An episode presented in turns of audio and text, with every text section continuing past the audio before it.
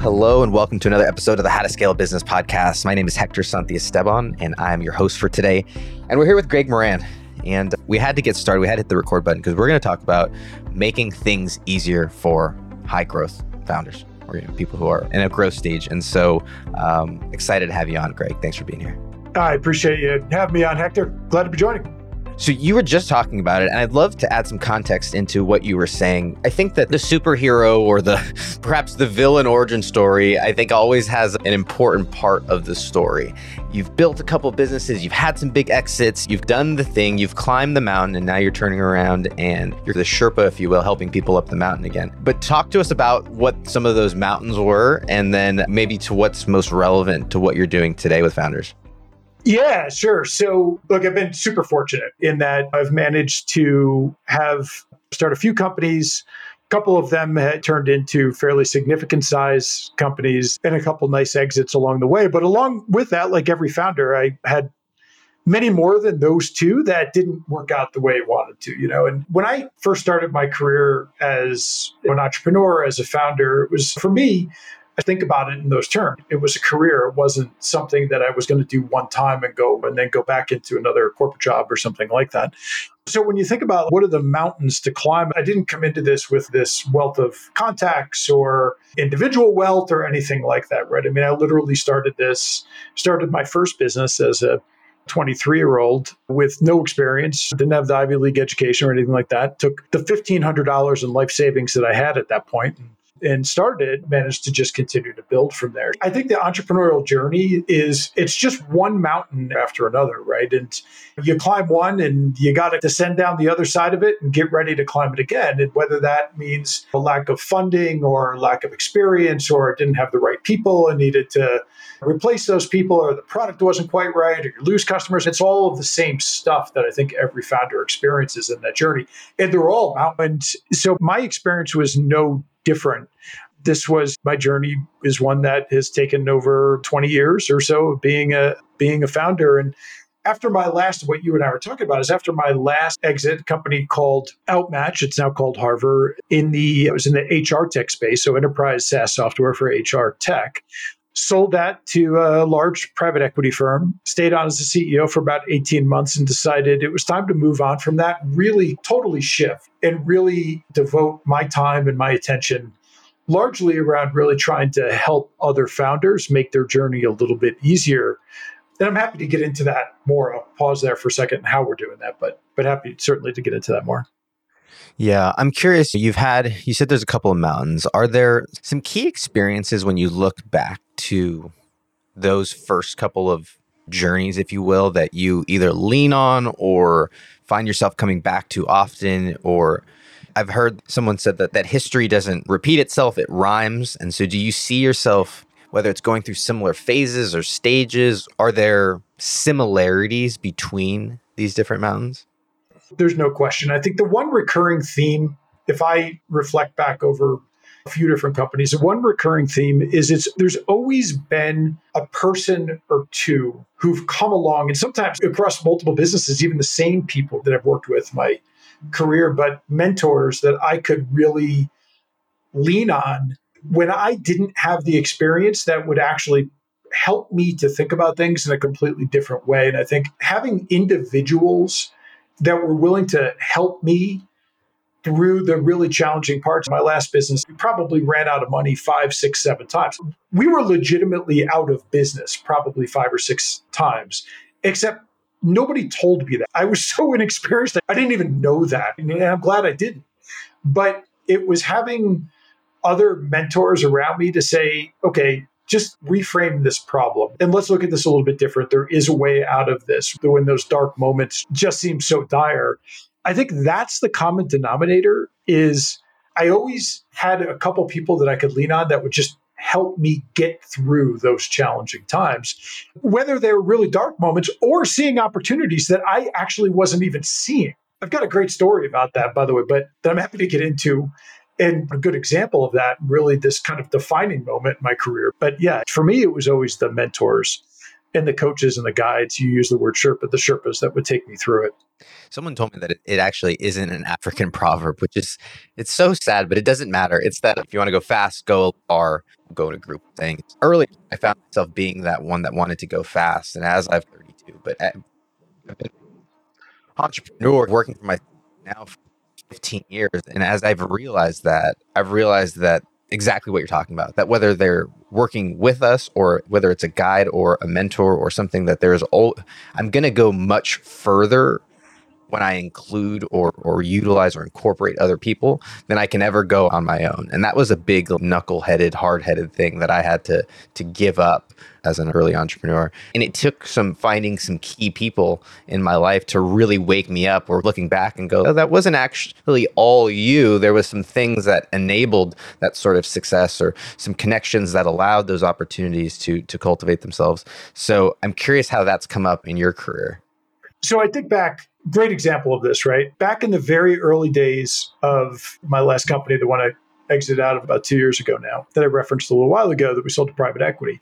Back in the really early days, we were just starting to, I mean, I wouldn't even say we had traction. I think we probably had million in revenue, something like that, but it was slow going. Everything was just hard. And we kept running out of money and we'd have to drip feed this thing. And one of my mentors, guy who has been with me through several careers, who was built a very large company, took it public I'll never forget at that point, we kept running out of money. He said, You know what we need to do, Greg? He said, We need to go buy a company just a lot bigger than we are so that we can just put a better foundation under this thing. And I said, Martin, like, that's not a thing, right? We're this like struggling $1 million company. How do we go buy a bigger company? He said, ask. He said, there's always ways to do it. If we can build the bit, if we can build the rationale, we should explore it. So lo and behold, there was a company, it was a competitor of ours. What we had was great tech and we had the ability, they had been trying to acquire our tech for a while. And he said, let's just ask them. Let's ask them if they're willing to sell. I said, this is crazy, but sure, I'll do it. Don't they say yes? And we end up putting together a deal by getting venture funding for this thing and going, here's this $1 million company, going and buying a company that was doing about 9 million in revenue. And instantly, overnight, we now are a company with scale, with real customers, with a history which we didn't have before. We were actually, we were no longer in this feast or famine mode, but we could actually get into this growth mode. It was only because I had one person that sat there and said, You're thinking about this problem in the wrong way. Stop operating out of fear. Think about this on a bigger scale. There is a way to do this. And I think that's those are the kind of things that having that entrepreneurial support system, having that kind of either whether it's a network of other founders or it's mentors and advisors that have been there that can help guide you, that's how those conversations actually occur. And it took us from that point forward, we never looked back and continued to, you know, grow at a really rapid pace to a successful exit. Yeah. It's a great it's a great example of how different sorts of thinking can really result in just a, a totally different path that isn't linear. And I think that's, right. that's the value of having these mentors. When you now that you're working with with founders, I, what I really enjoy about having someone like you on who helps a, a lot of different people is that you got a larger you have a larger sample size and you're able to to have a maybe a bird's eye view or the, the landscape a little bit different. And so are there any challenges that you find are, are common among founders today? Or when someone is looking to scale they've got some things going they're trying to figure out they've gone zero to one but now they're looking to go one to a hundred. And there's that old saying that what got you there isn't always going to get you to that next place are there things that you find yourself like either low hanging fruit that people are just missing that they can just scoop that up, or even things that you find yourself like, slamming your hand against your forehead? Like if you just saw this thing that was just right in front of your face, that if you fixed or did this, that would result in something different. Are those things coming up for you at all in the people that in the clients that you're working oh, with? Absolutely. And the only reason they come up for me is because I've done all the same things myself, right? I was that guy for other people that said, dude, what are you thinking? What are you doing right now? And so you do see that. I think a couple of the really common things that I see all the time. Number one, this is something that I think was market driven largely, where you see there were this kind of mindset of early stage founders on fundraising instead of selling, right? This over reliance on fundraising as an end goal in and of itself, when truly funding, outside funding should be to drive growth, not support the business, right? But thinking about fundraising as an end goal, I think, is one thing. I think the other thing is just not looking at the unit economics and the real scalability of their sales model. In other words, making their go to market, making it really hard for customers to buy. Uh, see this all the time where you know companies that have a relatively simple product for some reason try to make it so complicated that it ends up being this really laborious sales process and you lose people in the meantime. Where if you just thought about the customer journey a little bit easier, made it easier for somebody to go in, get a quick demo of your product, self select themselves in or self select themselves out, and get them into a free trial, you could really grow a lot faster.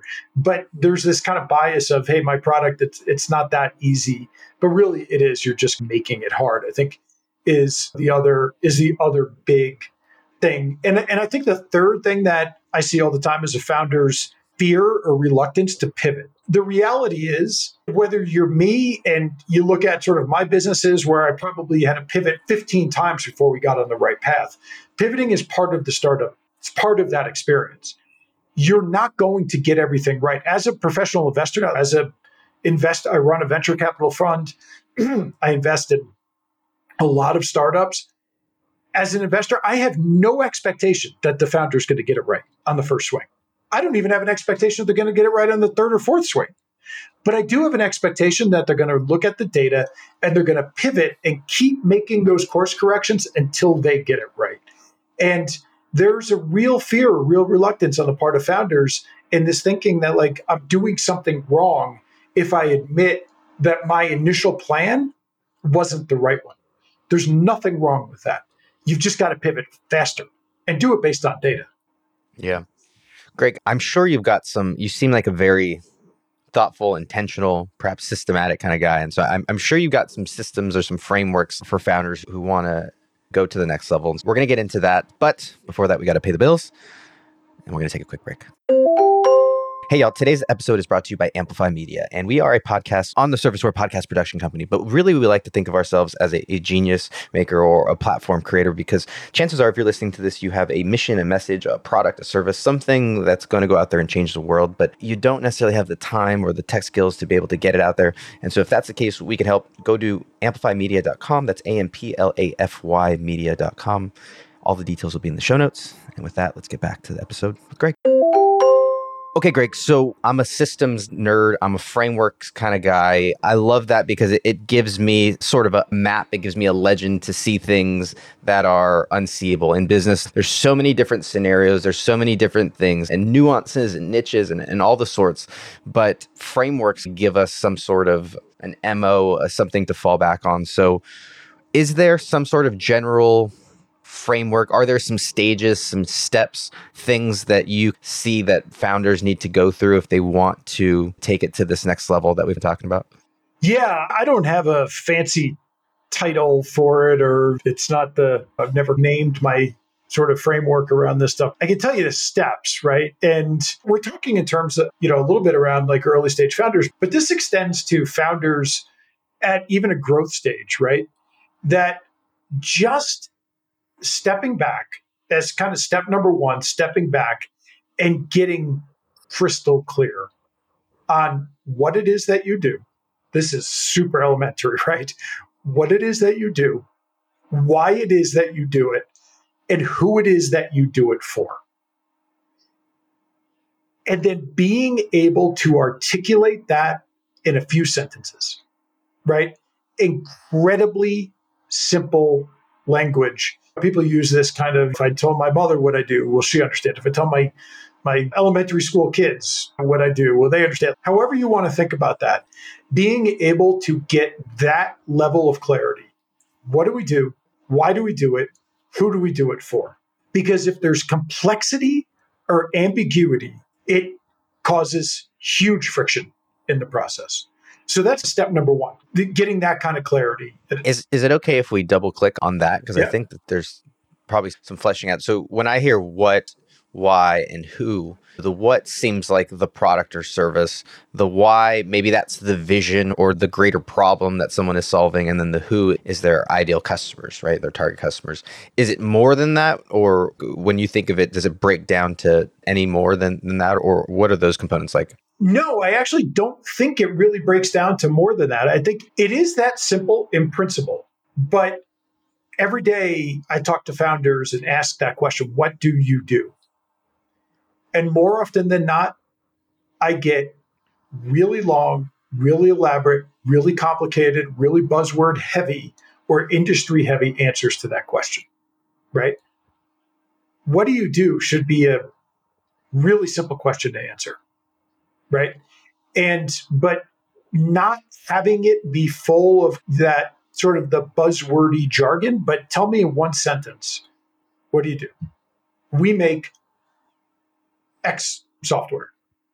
We create Y solutions for X market, right? Really simple. If I think about it, my, my business today, I'm the interim CEO of a company right now. And my other business is a podcast. We launched a podcast called the Founders Journey Podcast. Very sure, same audience that is listening to this, hopefully will listen to ours as well. And if we think about that, what do we do that question of what do we do, we have a podcast to help inspire and educate our founders globally. That's what we do. That's and it's but it's that level. But when you start to get into technical products and things like that, it really becomes there's this bias toward being able to like providing answers that nobody, even people in the space, don't under don't understand. So yes, it is that simple, right? This is the product. But explain to me what the product does in a sentence that I can understand if I'm not in the space. Right? So that's the what it is that we do. Why it is that we do it? What's the emotion you're trying to evoke? What is the purpose of what you're doing? And it just doesn't have to be some deep on a deep spiritual level, right? But why are you doing what you're doing? Very simply, right? That's going to resonate with that target market. And then that goes to the third point of who you're doing it for. Really define for me who are those. So if I go back to my podcast to, to use as the example, it's for the global founder with generally about a million dollars in revenue. That's the market that we focus on. So tell me exactly who you're doing it for, right? It's getting that explanation and that alignment in your own head and with your team and with investors and with the market around that simple clarity of vision. Step two on this would then be to take this kind of broader explanation and then narrow and narrow and narrow and narrow some more. And when I say that, it's because startups have early stage companies have such limited resources that this goes to the mistakes the question asked before one of the things you see all the time is they try to go out and serve a market that is way too big for what they can possibly do. The worst term in the history of venture capital is TAM, total addressable market. It is the most useless term that has ever been created. It literally is a term that says, this is my conceptual number of buyers of whom I will never reach even 1% of them, right? Get stupidly narrow on this, get really tight to say, here are the 250 to 500 customers in my ICP that my particular value prop, that clarity of vision, is going to resonate with. Go out, get a handful of those to become customers, get a couple of those to get you a case, give you a case study, and start to expand slowly from that core. What this does is it not only creates scale by getting tight. But what it also does is reduces your reliance on external funding. If you can get really narrow and go out, you can go hand to hand combat with 250 to 500 people, right? And get a couple people to buy and service the hell out of them and get that case study. You can do that without millions and millions of dollars of venture capital, which is going to equate to dollars in your pocket at that eventual exit. Yeah it's a great focusing exercise because you what you, you're able to do is you're able to start not broad, but you're able to make it one sentence. And the better that sentence can be, obviously the more clarity you're going to have. But I, I, feel like there's a series of one sentences that you can have. And the more that you can break down your what Absolutely. and your who and your why, and then you can continue to do that. And I think that's just a, a great framework. So maybe you do have it, the one sentence founder. We've got a few minutes left here. What I would like to take the time to talk about is, you know, looking forward for founders. I think the challenge that a lot of them have is there's so many shiny objects. There's so many rabbits out there that we can chase and I mentioned at the beginning that I'm one that I love these new things and I love shiny objects and rabbits. But are there any that you're particularly paying attention to or staying away from? The the easy ones are the AIs and the I guess before that it was blockchain and there's are these things that become trendy, NFTs, you know. Are there things that you're like paying attention to or conversely cautioning founders to stay away from? Look, I'm a huge believer in AI. I fundamentally believe that AI is going to change the way that we live, the way that we work. Everything about our lives will change because of AI. I did not feel that way about blockchain. I did not feel that way about crypto. I certainly didn't feel that way about NFTs. I still don't even really understand the purpose of an NFT in any kind of practical reality. And I think the biggest thing for founders is let's just focus on AI for a second. We're so early, right? We are so early stage in what AI will be. You go on to ChatGPT or something like that. I'm 20 years older than you, Hector.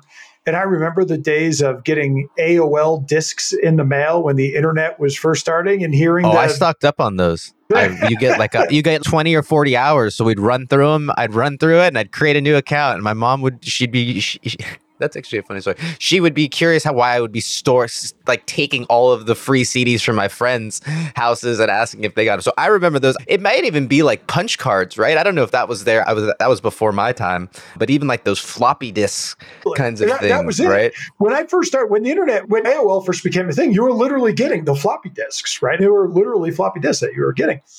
And when you look at where ChatGPT is today, we're going to think in a decade from now the same thing about where ChatGPT is today that we're joking about with the old AOL floppy disks and the dial up, that crazy noise that you'd hear, right?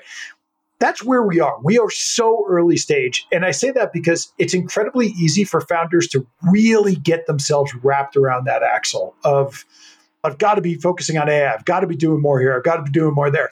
Be thinking about these things but build a fundamentally good business on today's technology because one of the biggest challenges you see is founders will get way by definition we're visionaries right that's why we do what we do we see things that most people don't and when we see that we have a tendency to act right I love new tech. Even with my podcast, I'm constantly playing. I drive our producers insane because I'm constantly playing with like new technology to experiment with it and stuff.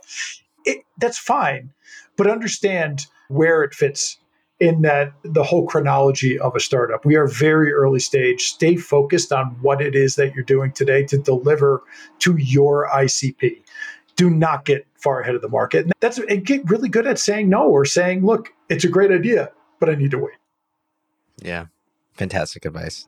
I think a very informed, wise, insightful uh, advice. Greg, you mentioned the um, the podcast, the Founder's Journey. Definitely go. We'll link that up in the show notes. Is there anywhere else that that people can go get connected with you? Yeah, I'm super active on LinkedIn. You can find me. It's just at Greg Moran, G R E G M O R A N, and uh, so I'm super active there. Yeah, definitely. Uh, I'm on X, which sounds oddly dirty, but the former Twitter, and um, and LinkedIn. So yeah, definitely find me there. Hit up our website at thefoundersjourneypodcast.com. You can connect with me there, and but I'm I'm pretty accessible.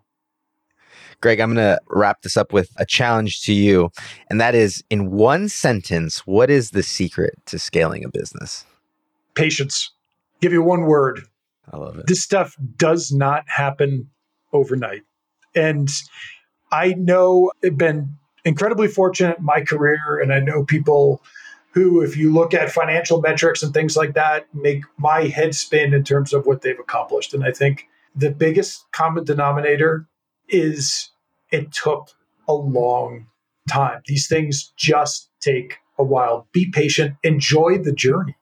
Because if you're solely focused on the exit, and so many founders are, right? We get ourselves so, we're talking about selling our business the day it starts build the business you want to work in for your entire career.